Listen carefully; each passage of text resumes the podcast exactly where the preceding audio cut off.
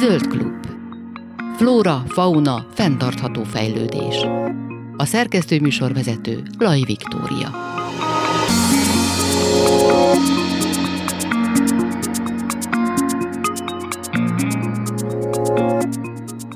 Kellemes délutánt kívánok, Laj Viktoriát hallják. Az Állatorvos Tudományi Egyetem kutatói 2021-ben egy országos reprezentatív felmérést végeztek, amiből többek között az derült ki, hogy 2021 nyarára minden második magyar háztartás kutyatartó lett, és a kutyák száma jócskán meghaladja a 3 milliót Magyarországon. Mostanáig nem állt rendelkezésre arra vonatkozóan releváns adat Magyarországon, hogy hogyan módosultak a magyar kutyatartási szokások a COVID-19 járvány időszakában.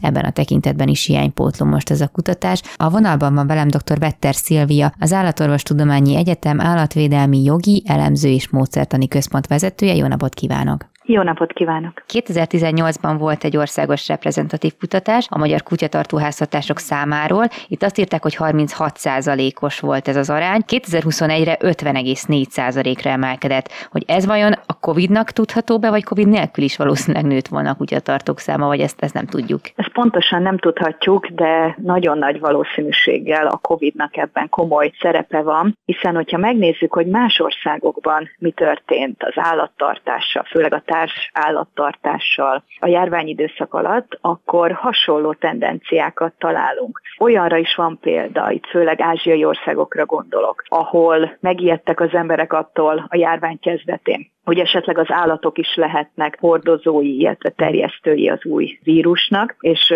ott egy picit negatívabbra fordult a társállatokkal való mhm. kapcsolat, viszont sokkal inkább az jellemző, hogy amikor elindult a karantén időszak, amikor az emberek beszorultak hosszabb időszakra a lakásaikba, akár kertes házaikba, akkor viszont nagyon sokan társállatokat vettek maguk mellé, részben azért is, hogy az elmagányosodást, az izolációt migrációt enyhítsék. Az, hogy milyen arányban vannak ezek között az emberek között azok, akik utána is felelős állattartók maradtak, azt pontosan nem tudjuk. Én, hogyha csak a környezetemben körülnézek Magyarországon, akkor olyan példákat is látok, akik már nagyon régóta terveztek társállattartást, és úgy gondolták, hogy na ez az időszak, amikor otthon vannak, ráérnek, ideális lesz arra, hogy az állatokat magukhoz vegyék, ők végig tartani tartani fogják, és családtakként fogják kezelni ezeket az állatokat, viszont akik csak unaloműzésképpen mhm. vettek magukhoz társállatot, hát ott sajnos gyanítható, hogy nem marad náluk az állat, amikor újból ugye elindul az élet, és elkezdtek újra az emberek munkába járni és szociális életet élni, nagyon sok ilyen állat kikerült az utcákra, mhm. illetve a menhelyekbe. Egyértelműen azt látjuk, hogy ez nem egy magyar specialitás, több országra is igaz, valamint nagyon nagy, nagyon érdekes érdekes szerintem az, hogy volt egy olyan kutatás is, amely azt vizsgálta, hogy az internetes keresőmotorokba beírt kulcsszavaknak a gyakorisága hogyan változott, és azt lehet látni, hogy az örökbefogadás, uh-huh. az állatoknak a bármilyen módon való beszerzése vagy magukhoz vétele sokkal gyakoribb és népszerűbb kereső tartalommá vált a COVID időszak alatt.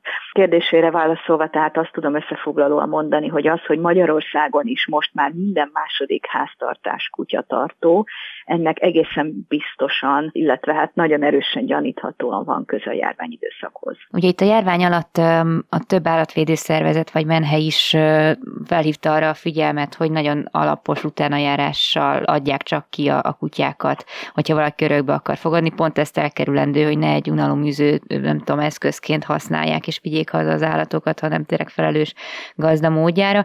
És akkor felveti a kérdés az, hogy igazából akik a COVID alatt szerezték be az állat adatot, ami valószínűleg reprezentálja azt is, hogy amúgy honnan szereznék be, az mit mutat? Tehát inkább a menhely, menhely, menhelyi kutyákat választják, vagy mennek, hát ugye a hagyományos, megveszem pénzen, megtalálom az út mellett, vagy a, hirdették a Facebookon, hogy született egy, nem tudom, tíz kiskutya, és akkor el lehet őket vinni, és őket viszik el. Erre kitértek el? A kutatásunknak egy nagyon érdekes tanulsága éppen az volt, hogy sajnos az állatok, a kutyák gazdákhoz kerülésekor nem elég magas szintű még Magyarországon a, a tudatosság.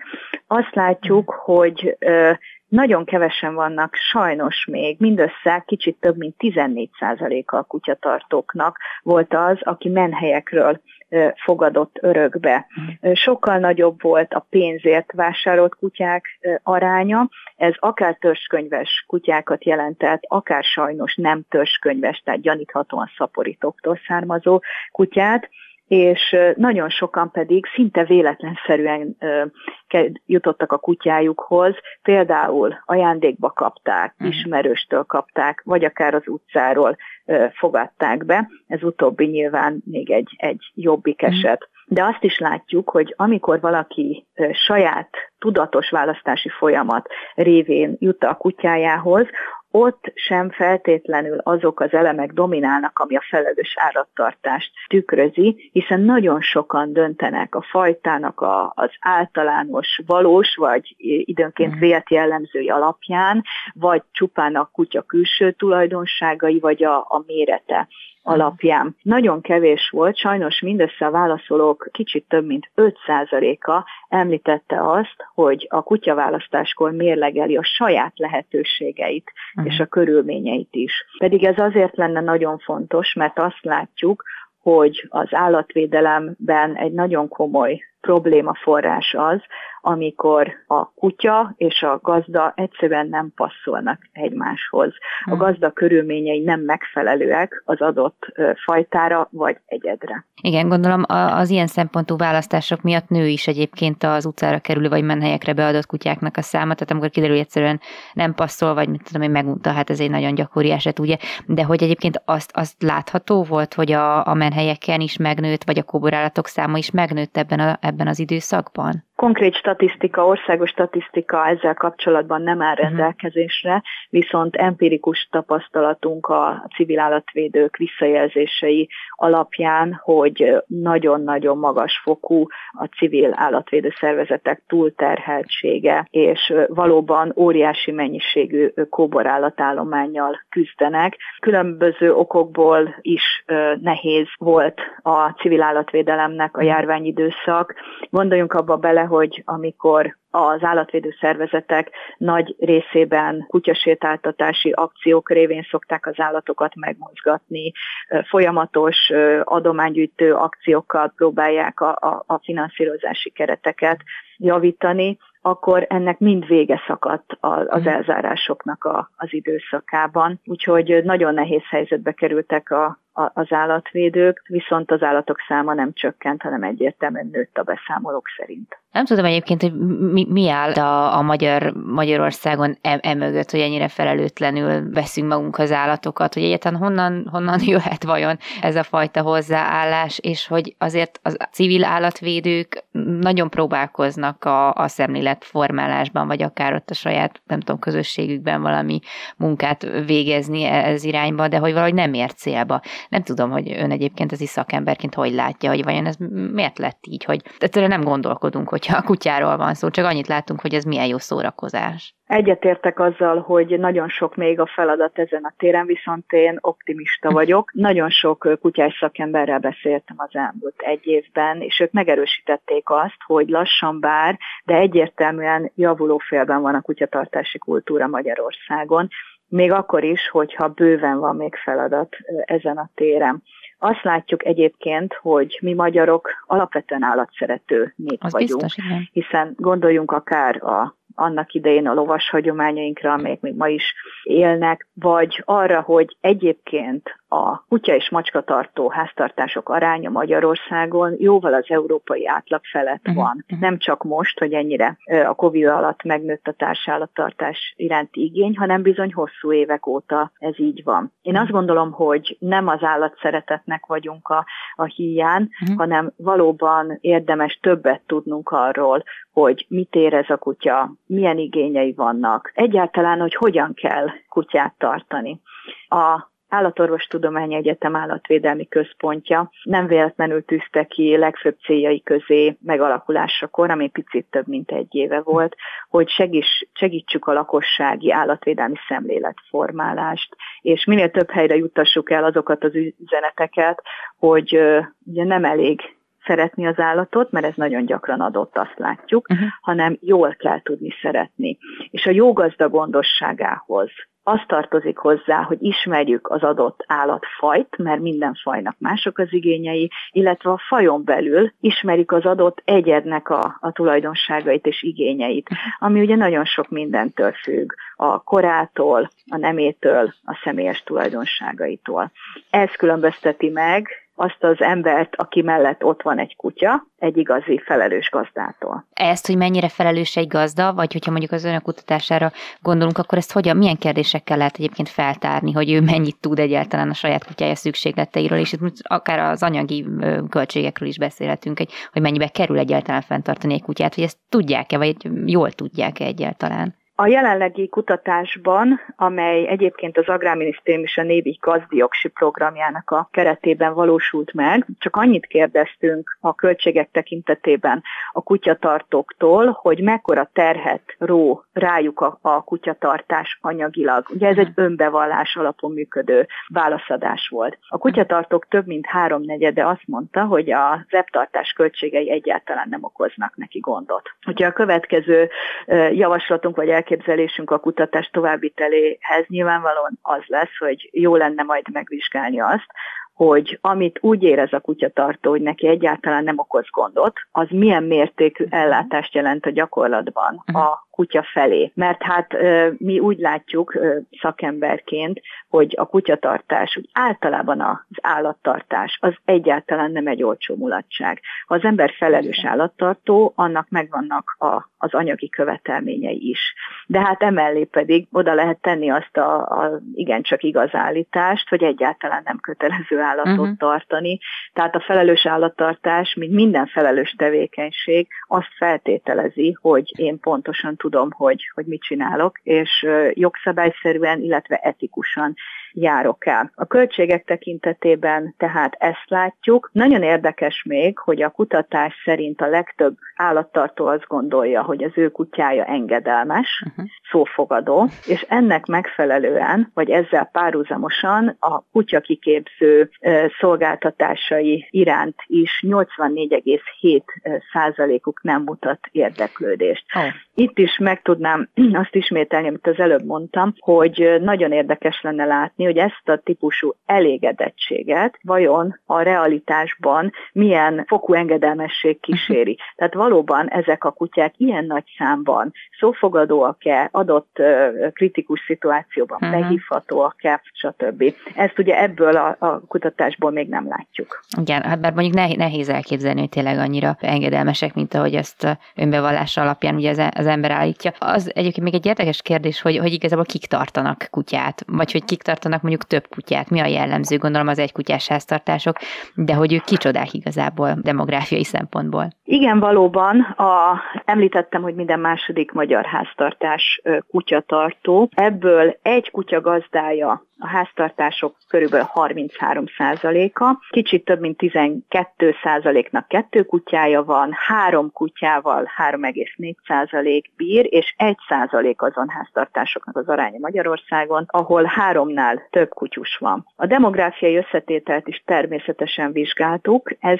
nagyon komoly érdekességeket hozott, illetve változásokat a COVID előtti időszakhoz uh-huh. képest. A COVID előtt azt láttuk még a 2018-as hasonló felmérésben, hogy árnyalatnyi több volt a férfi a kutyatartók között, mint a mhm. nő, illetve kiemelkedett a 40-49 éveseknek a, a korosztálya. Ők egy picit nagyobb arányban tartottak kutyát. Most azt látjuk ehhez képest, hogy az eptartók nagyobb arányban nők, ez 56 ot jelent, és ha a korcsoportokat vizsgáljuk, akkor a 60 év felettiek azok most már, akik kiemelkednek. A, még mindig a falvakban a leggyakoribb a kutyatartás, ezt követik a megyeszékhelyeknél kisebb városok a mi kutatásunkban.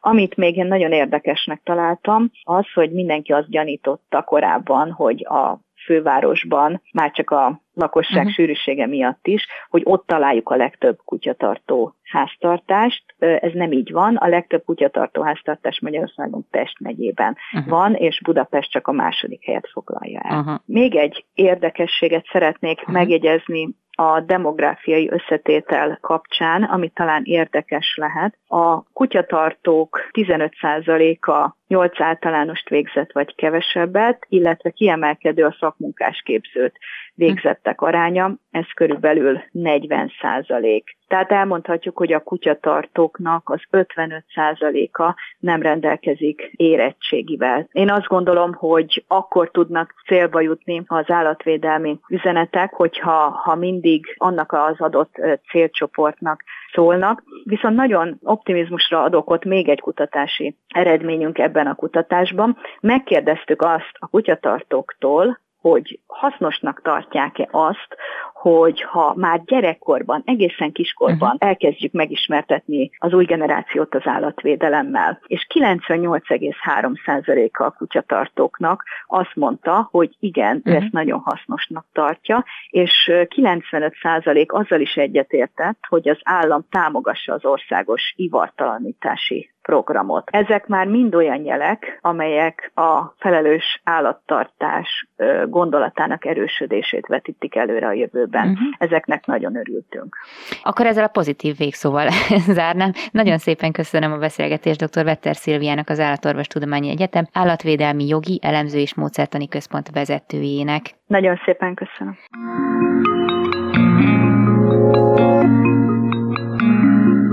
A kutatásban kitérnek arra is, hogy a COVID-19 járvány során megváltozott az ember-állat dinamika, hol megerősödött, hol feszültséggel terítődött. A hosszú ideig tartó bezártság miatt az otthoni környezet vált a legtöbb családi tevékenység helyszínévé. Egy brit 6004 ebb tartó részvételével készült tanulmány szerint a megkérdezettek 79,5%-a számolt be arról, hogy a karantén bevezetésével megváltozott a kedvencéről gondoskodás napi rutinja, és a kutyák 58%-a a hét egyik napján sem maradt egyedül 5 percnél tovább. Ez persze felveti annak a kérdését, hogy ha egyfolytában együtt vagyunk egy kutyával, és mondjuk ő hajlamos volt a, a szorongásra, vagy a, a szeparációs szorongásra, akkor hogyha le, letelik ez az időszak, vagy letelt ez az időszak, akkor hogyan reagál? Reagált a változásra? Felerősödötte benne mondjuk a szeparációs szorongás, vagy újra előjöttek ugye a tünetei, amik mondjuk adott esetben elmúlhattak a, a járványidőszak alatt. Erről beszélgetünk dr. Sátori Ágnessel, állatorvossal, viselkedésterapeutával. Hát azoknál a kutyáknál, akik valaha is szeparációs szorongásos tüneteket, vagy szeparációs, sokszor inkább azt mondjuk, hogy nem is szorongás, ez néha distressz, tehát egy olyan állapot, amiben jellemző lehet a szorongás, jellemző lehet a félelem, néha jellemző a pánik bizonyos kutyáknál, jellemző lehet a frusztráció, fokozódhat aktivitás, motoros aktivitás, ugye vannak kutyák, akik rombolnak, vannak, akik ugatnak folyamatosan, vannak, akik vonyítanak, vannak, akik bánatosan fekszenek, van, aki összepisilik a magát, tehát nagyon sokféle tünettel járhat ez a szeparációs tünet együttes. Akinek egyszer már volt ilyennel problémája, azoknál sajnos egy reális dolog, hogy ez most újra előjöhet. Az összezártsággal mindenképpen felerősödnek a kötődésnek a szálai, tehát sok megszokják újra a kutyák, hogy együtt vannak a gazdájukkal, hogy soha nincsenek egyedül otthon. Tehát, hogy amikor, amikor a gazda egyébként 8 órában dolgozott, akkor annak volt egy kiszámítható rendszere, megtanultak valahogy együtt élni vele. Ehhez képest, hogy otthon vannak a gazdák, és nincsenek, tehát nem válnak el igazából a napi történések, nincs meg az a rend, ami egyébként régen meg volt, felkelünk, reggelizünk, mindenki elmegy, délután jönnek haza a srácok, jönnek a szülők, megvan a sétának a rendje, és így tovább. Ez most minden fölborult, és ebbe a fura kaotikus állapotban a kutyák az esetek nagy részében több figyelmet is kaptak. Ez nagyon sokszor egyébként akaratlagosan és akaratlanul is jön a gazda részéről, hiszen hogyha a kutyánk odajön és bököd az orrával, akkor óhatatlan, hogy ráfigyelünk, ha ugat kettőt, akkor megpróbáljuk lecsitítani. Tehát nem csak, hogy fizikailag egy térben vagyunk, és egymás mellett vagyunk, hanem figyelmet is teszünk még rá. Emellett, ha az egyetlen kimozdulási esély, ugye az időszak egy részében jellegzetesen az volt, hogy oké, okay, le lehet menni vásárolni, és a kutyákat meg lehet sétáltatni, tehát még egy plusz közös élmény is kapcsolódott ehhez, nagyon sokszor már az is sokat ront a helyzeten, hogy a kötődés átalakul és felerősödik. De tegyük hozzá, hogy nem a szeparációs problémák egy részénél nem kell, hogy hiperkötődés legyen a háttérben, tehát kialakulhat más miatt is. Kialakulhat szeparációs probléma például azért, mert a kutya megtanul egy adott körülményrendszerben egyedül lenni, de mi fölrúgjuk ezt a körülményrendszert. Mondok rá példát, hogyha egy kutya megtanulja azt kölyökkorától kezdve, hogy a gazdi elmegy nyolckor dolgozni, és délután négykor hazajön, és ő a köztelező időben valahogy eltölti az időt, és ezt megtanulja, és viszonylag jól, vagy látszólag jól elviseli ezt. De valami miatt történik egy változás, a gazda otthon felejti a kulcsát, hazarohan, köszön a kutyának, felkapja a kulcscsomót és elrohan, akkor megtörjük azt a rendszert, amiben megtanult egyedül lenni, és mhm. például ez is aktiválhat szeparációs problémát.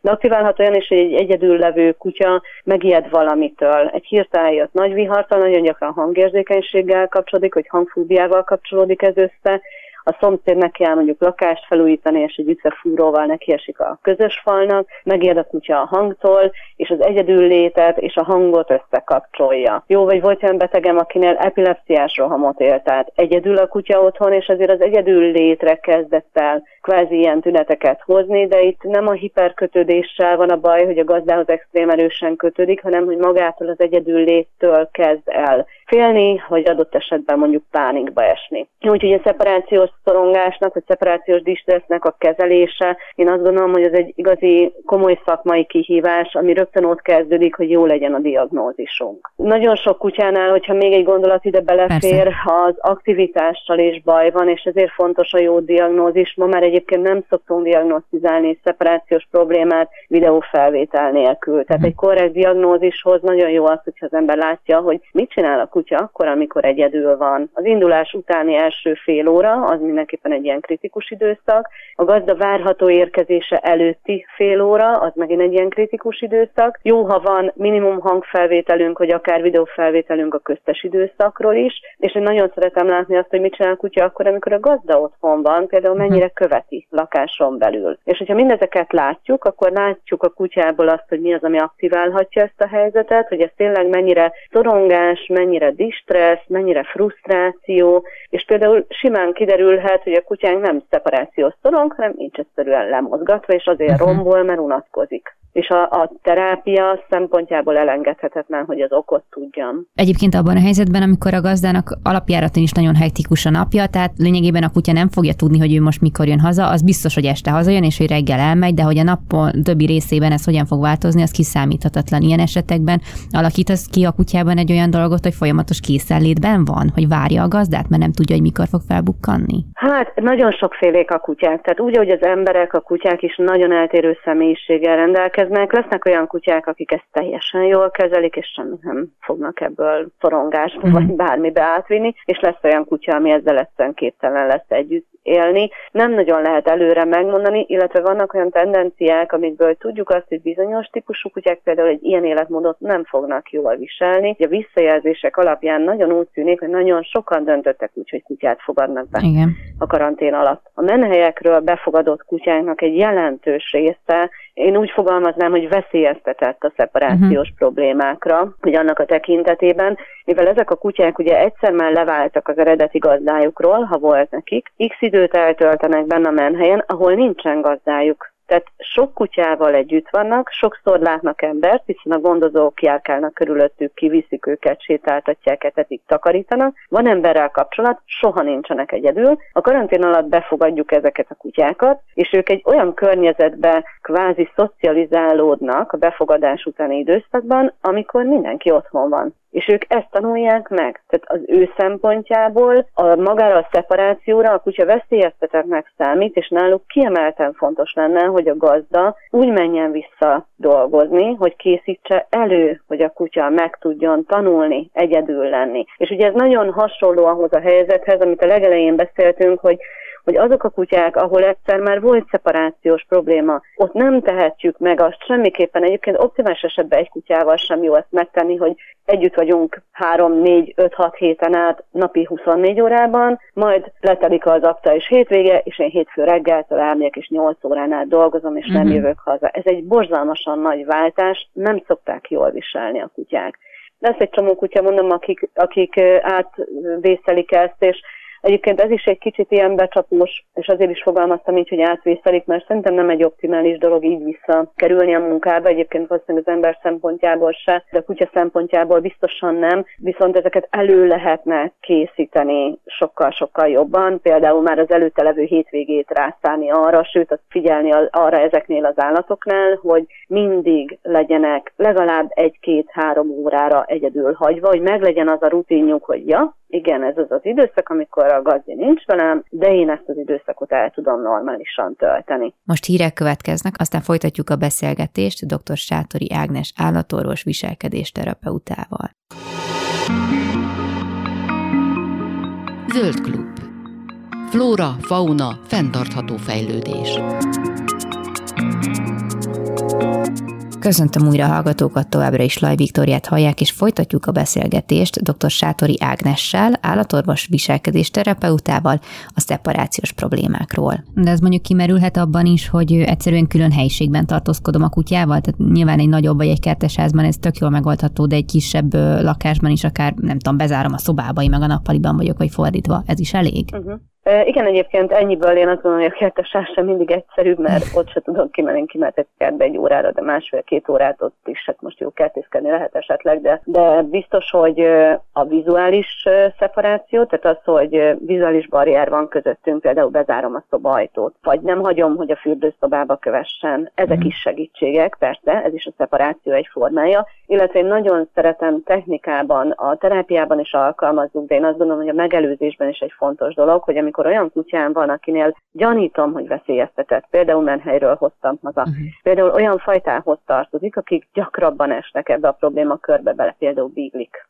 némelyik terrier, általában az embercentrikus kutyák, vagy az olyan kutyák, akik eredetileg a fajtájukból adódóan csapatban élnének, vagy nagyobb csoportokban tartanák őket, ezek a kutyák veszélyeztetetnek számítanak. Őnek nagyon jó box tréninget csinálni már az elejétől, vagyis kialakítani azt, hogy vesz az ember egy boxot, vagy egy belső kenelt, hogy kialakítsa a lakásnak egy helyét arra, ami a kutyáé, és eleve arra szoktatom, hogy amikor nem vele foglalkozom, és a saját dolgomat csinálom, és a kutyának azt mondanom, hogy na most van egy ilyen nyugis időszaka, akkor megszoktassam arra, hogy ezt ebben a boxban töltse, vagy ebben a belső kenelben, vagy belső részben töltse. És olyankor tőlem függetlenül legyen el, de azért ehhez azt kell tudni, hogy ez egy tanulás, tehát ezt fel kell építeni a boxhoz, a belső kenelhez, a szobakenelhez pozitív élményeket kell kötnöm, uh-huh. és mhm. ez a legelejétől megy. Kölyök kutyánál egész picikortól tanítjuk, menhelyről befogadott kutyáknál én szeretem, hogy az első naptól kezdve építjük ezeket a tréningeket, és akkor meg lehet azt csinálni, hogy igen, én elmegyek dolgozni, leülök a nappaliba, és közben a kutyát kint hagyom mondjuk az előszobába, a saját boxába, ami azt feltételez, hogy egy előtte lemozgattam, korrekt módon az energiáit hagytam, hogy elvezesse más irányban,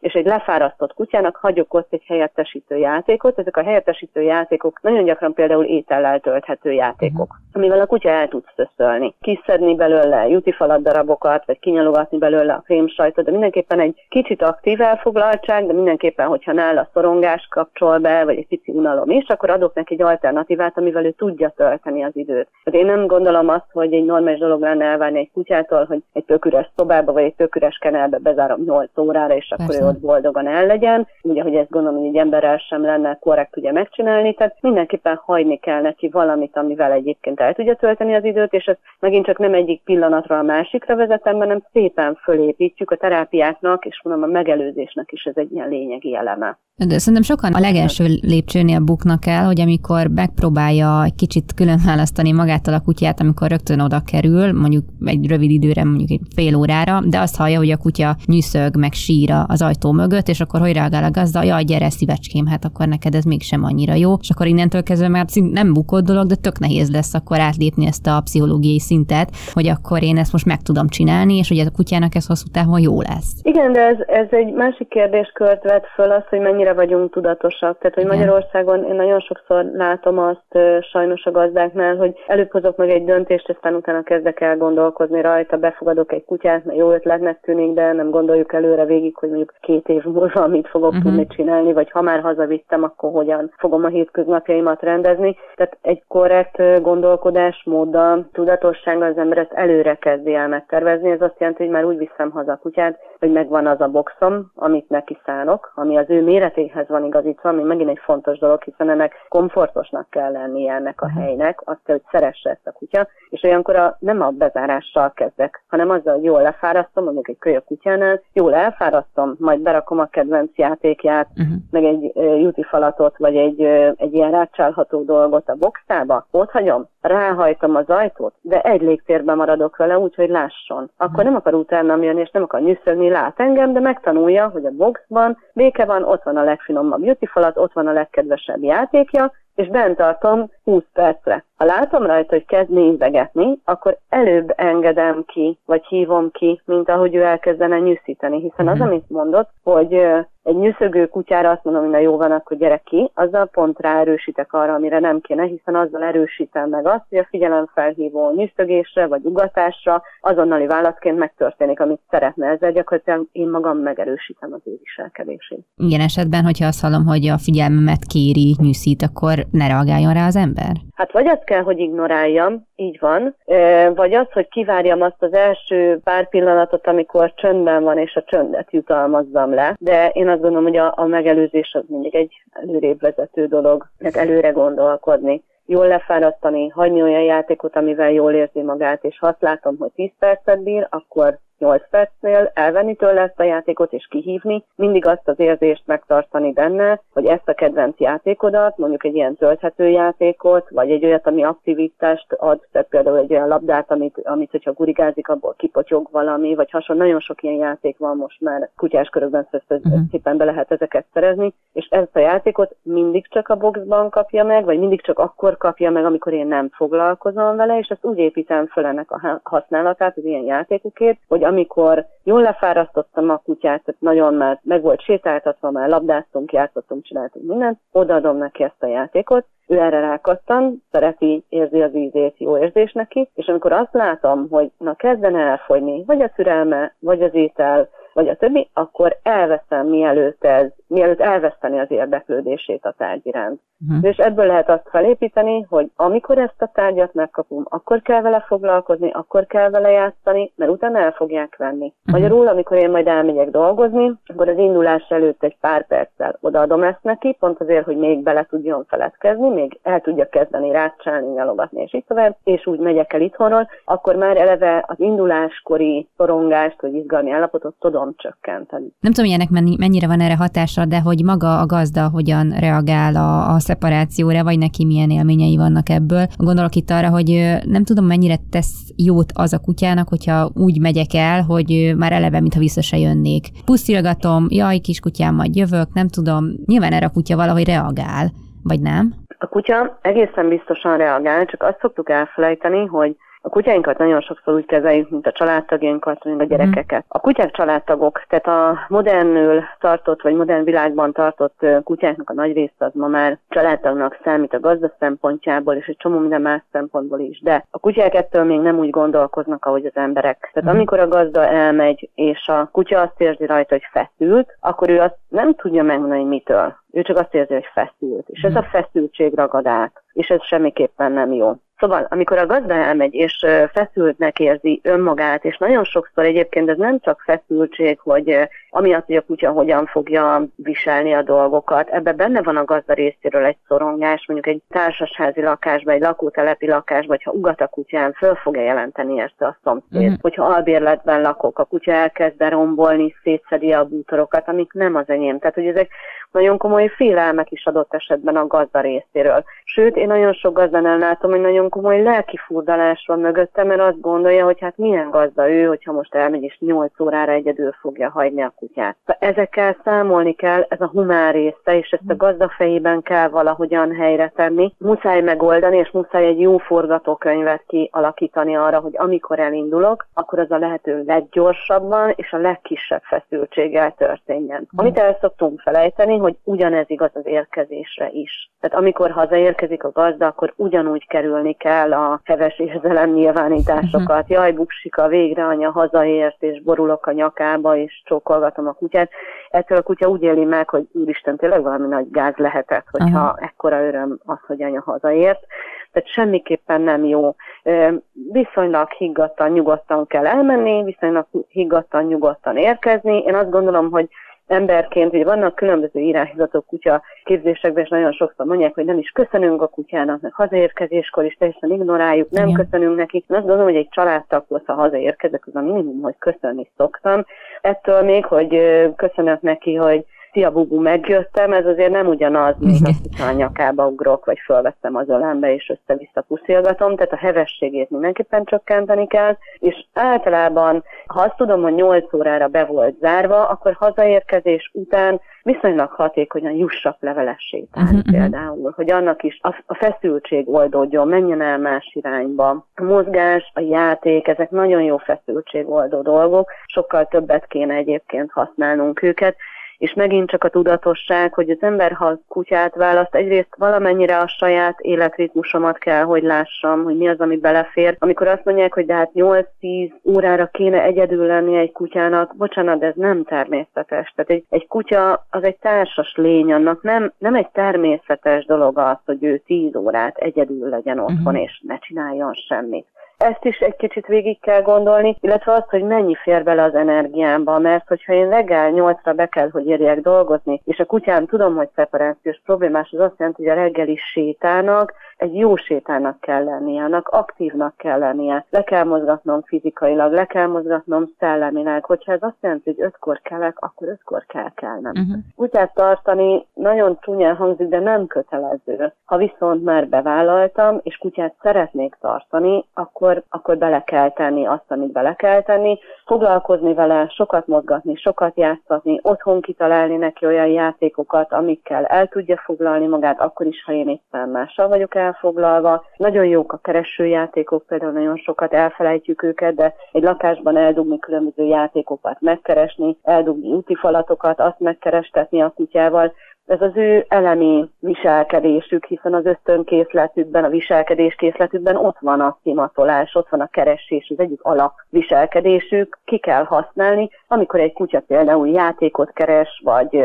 vagy ételt keres, ami eldugott, és feladathelyzetben keresi, szóval ez egy fontos dolog, hogy feladathelyzetben keresi, olyankor az agya borzalmasan pörög. Pozitív élmény, kikapcsolja a többi ingert, nem lehet egyszerre szorongani, meg félni, uh-huh. és egyébként meg falatot keresni, tehát eleve az érzelmi hátterét, a belső állapotát megváltoztatom a kutyának. Tehát megint csak visszatérve az alapgondolat az, hogy tudatosan kutyázni, tudatosan használni játékot, tanítást, mozgatást, és akkor egyébként meg lehet a problémák nagy részét meg lehet oldani. Egyébként ugye szokták a, a kutyákat a kisgyerekekhez hasonlítani sok mindenben, és én már olvastam ilyet is, hogy a szeparáció is nagyon hasonló náluk, de amíg a gyerek meg tudja szokni, addig a kutya nem. De igazából miért nem vajon? Vagy ennyire azért nem hasonlít a kettő? Én nem szeretem úgy hasonlítani, hogy most a kutyák olyanok, mint a gyerekek. Nagyon sok párhuzam vonható egyébként uh-huh. tényleg kutya és gyerek között. Ami nagyon nagy különbség az az, hogy mit ért meg uh-huh. egy történésből. Tehát az, hogy én egy,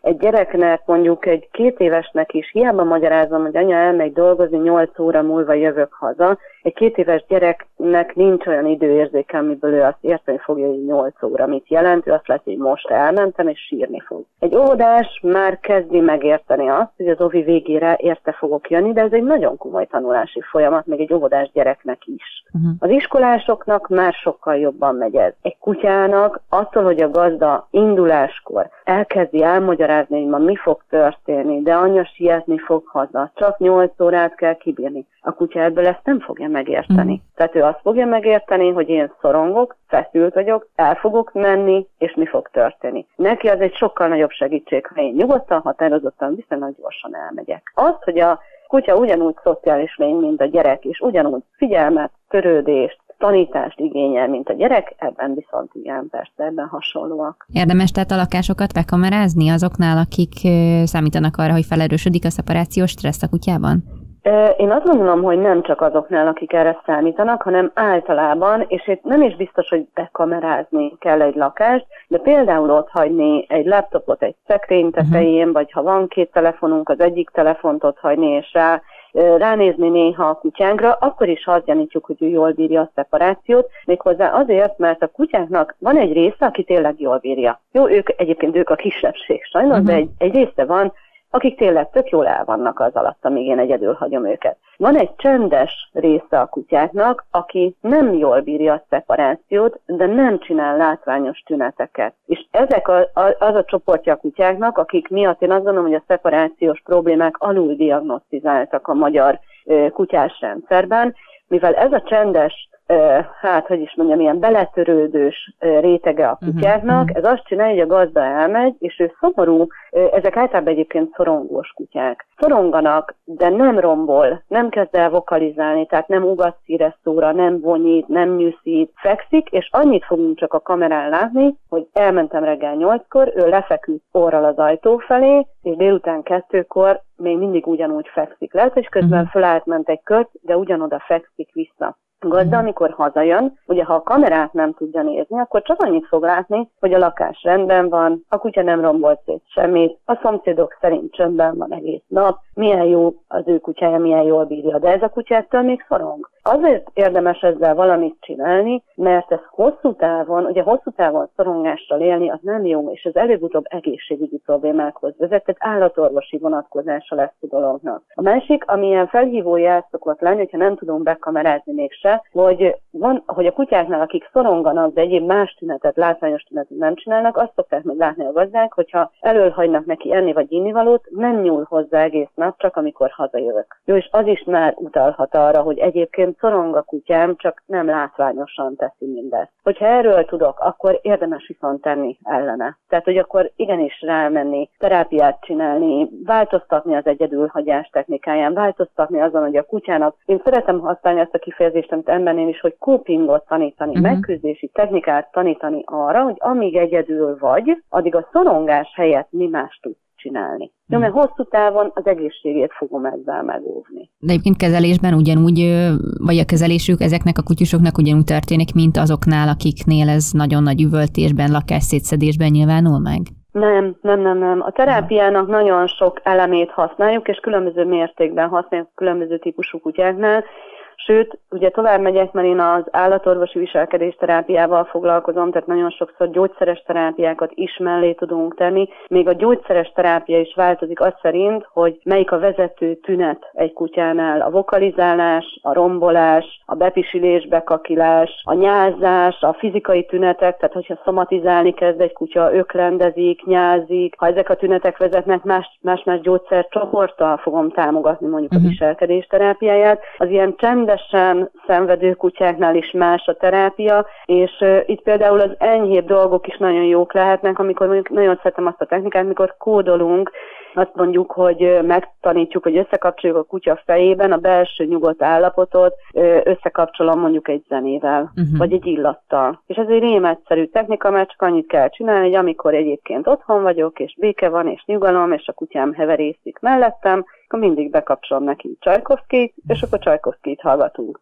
Vagy ki, ki, ki amit ugye szeretne, lehetőleg mondjuk nem ilyen nagyon tempós, nagyon ütemes pörgető zenét, hanem valami nyugisabbat. És akkor azt lehet látni, vagy emellé megcsináljuk azt is, hogy egy vatta pamasra csöppentünk vanília illatot. Aha. Semmi más nem csinálok, csak hagyom, hogy kondicionálom a kutyában ezt a dolgot, amikor ő nyugodt, mindig vanília illat van, és mindig Csajkovszki, vagy Mozart, mm. vagy akár szól a háttérben. És amikor majd el fogok menni, egy pár hét után, akkor már meg tudom azt csinálni, hogy az egyedülhagyásnál bekapcsolom neki ugyanezt a zenét, vagy ezt az illatot a környezetbe ott hagyom. És nálad segíteni fog abban, hogy elő tudja hozni ezt a belső nyugodt állapotot. Jó, tehát nagyon sok apró trükk van, meg technika, amiket tudunk használni, tanítást, helyettesítő játékot fölépíteni, és hogyha kell, amit még egyébként nagyon sokat használunk, és, és bátran lehet velük dolgozni, természetes kiegészítők.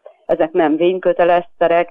Érdemes arra figyelni, hogyha ha természetes kiegészítőt használunk, akkor lehetőleg egyszerre egyfélét használjuk, uh-huh. mert akkor látjuk azt, hogy hat-e. Ha nem hat, akkor tudunk váltani másikra. Ha hat, akkor viszont fontos dolog, hogy a viselkedés terápiát mellé kell tenni, mert ha csak mondjuk egy feromont rakok be a rendszerbe, és egy feromont párologtatót, vagy mondjuk egy alfa-kazozepin tartalmú természetes nyugtatót használok, ezek nagyszerű dolgok, de ha nem rakom be mellé a viselkedés alakítást, tehát tudatosan nem mhm. kezdek el erre rá segíteni, akkor a gazdák úgy szokták megélni, hogy egy idő után nem hat. Igen, mert a körülmények ugyanazok maradnak, és egy idő után visszaerősödik. Tehát egy idő után ugyanaz lesz az élmények, ugyan nem tudja megoldani a helyzetet.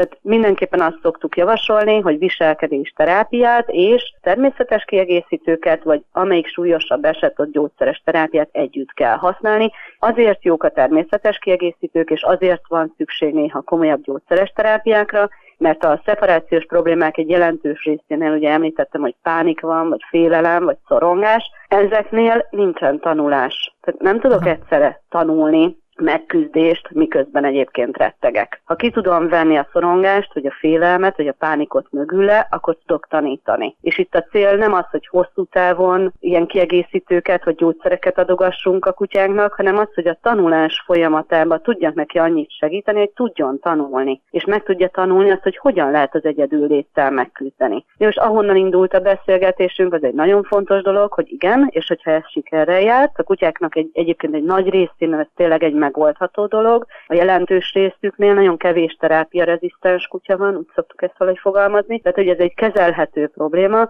de azt fejben kell tartanom, hogy ha az én kutyámnál volt már ilyen, akkor nincs olyan, hogy nyári szabadságunk 24-ben együtt vagyunk, vagy mhm. karácsonyi szünet folyamatosan együtt vagyunk. Ha eltöröm a bokámat és otthon ragadok 5 hétre, akkor is meg kell oldanom, hogy minden nap legalább egy fél órát, 20 percet, egy órát tudjon a kutya egyedül lenni. Ha az a másik szoba és box, akkor az, de valahogy folyamatos napi szinten egyedül létet kell gyakorolnia ahhoz, hogy ne csúszson vissza az, amikor egy kutya így szorongással vagy frusztrációval él együtt hosszú távon, az általában is változtatja a viselkedését. Tehát, hogyha ő egész nap feszkózik azért, mert nem voltam vele, és nem tudja jól kezelni ezt a helyzetet, akkor ha leviszem sétálni, simán lehet, hogy nekiugrik a szomszéd blökinek, pedig ő eredetileg nem egy agresszív kutya, de az a fajta feszültség, amit az egész nap fölhúzott benne, az rácsapódhat másra. A szeparációs probléma kezelés az nem csak a kutya meg a gazda szempontja, szempontjából fontos ilyen értelemben, hogy a, magát a szeparációt old meg, hanem fontos abból a szempontból is, hogy, hogy itt minden összefügg mindennel. Amikor egy kutya folyamatosan félelemmel vagy, vagy szorongással él együtt, akkor annak más területeken is van hatása a viselkedésére. Tehát az, hogyha egy kutyánál mondjuk fokozódik az agresszió, akár fajtársakra, akár emberre, akár csak az agresszió bizonyos típusai erősödnek mm. föl, ott mindig meg kell nézni, hogy a háttérben nincsen ez szorongás. Mert nagyon mm. gyakran szorongás van a háttérben, és ez lehet egy, egy átfogó, tehát nem csak szeparációhoz tartozó szorongás, uh-huh. hanem egy, egy gener, úgy szokták mondani, generalizált szorongásos kép is lehet mögötte, és az csúcsosodhat rombolásban, agresszió, depresszióban, nagyon kényszeres viselkedésben. Tehát a szeparációs szorongásnak a kezelése az fontos egyrészt tényleg magának a szeparációs helyzetnek a szempontjából, fontos a gazdának a szempontjából, a gazda lelki egészsége szempontjából, fontos a kutya fizikai egészségének a szempontjából, de fontos abból is, hogy a hosszú távú viselkedése normális legyen. Azt is gyakran egyébként elrontják, hogy, hogy dolgozunk a héten mondjuk öt napot, elvárjuk a kutyát, hogy valahogy bekelje ki ezt a 8 órát, de majd hétvégén együtt vagyunk. És ilyenkor mindig lehet látni azt, hogy a hétvége ez egész jól telik, a hétfő katasztrófa és akkor utána a ked már mindig egy kicsit jobb. Érdemes ebben megint tudatosságot vinni, igenis hétvégén is hagyni egy-két órára egyedül, hogy meglegyen a rutinja, ne essünk ki ebből, mert ezek a kutyák nagyon könnyen tuppannak rá azokra a helyzetekre, amikor együtt tudunk végre lenni. Jó, illetve hát, ami még egyébként segítség lehet, hogyha a tanulás fázisáról beszélünk, hogy egyre több kutya napközi van, amikor már-már megfizethető áron is, de el lehet azt érni, hogy mondjuk ha hosszabb munkanapon van, és tényleg tudom azt, hogy 10 órát egyedül kéne lennie, akkor meg lehessen azt beszélni, hogy vagy jöjjön föl valaki megsétáltatni, vagy hadd menjen be panzióba, és a panzióban vagy napköziben ott nem csak az segít, hogy ember is van mellette, hiszen ott van a mhm. tréner vagy a napközisztető, de kutyatársak vannak körülött, és ezért nincs egyedül. Tehát a fajtársakkal való kapcsolat, a fajtársakkal való játék borzalmasan jól használja az agyat, oda kell figyelni minden jelzésre, minden mozdulatra. Játszani lehet, ami eleve oldja a szorongást és a feszültséget. Tehát egy-egy ilyen panziós vagy napközis nap is nagyon sokat segíthet a megoldásban. Hát nagyon szépen köszönöm dr. Zsátori Ágnesnek, állatorvosnak és viselkedésterapeutának, hogy mindezeket elmondta. Nagyon szívesen. Önöknek pedig köszönöm a figyelmüket, ezzel a műsor végéhez értünk. További kellemes rádióalgatást kívánok, Laj Viktoriát hallották viszont hallásra.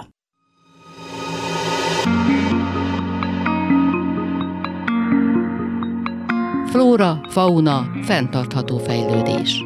A Zöld Klub műsorát hallották.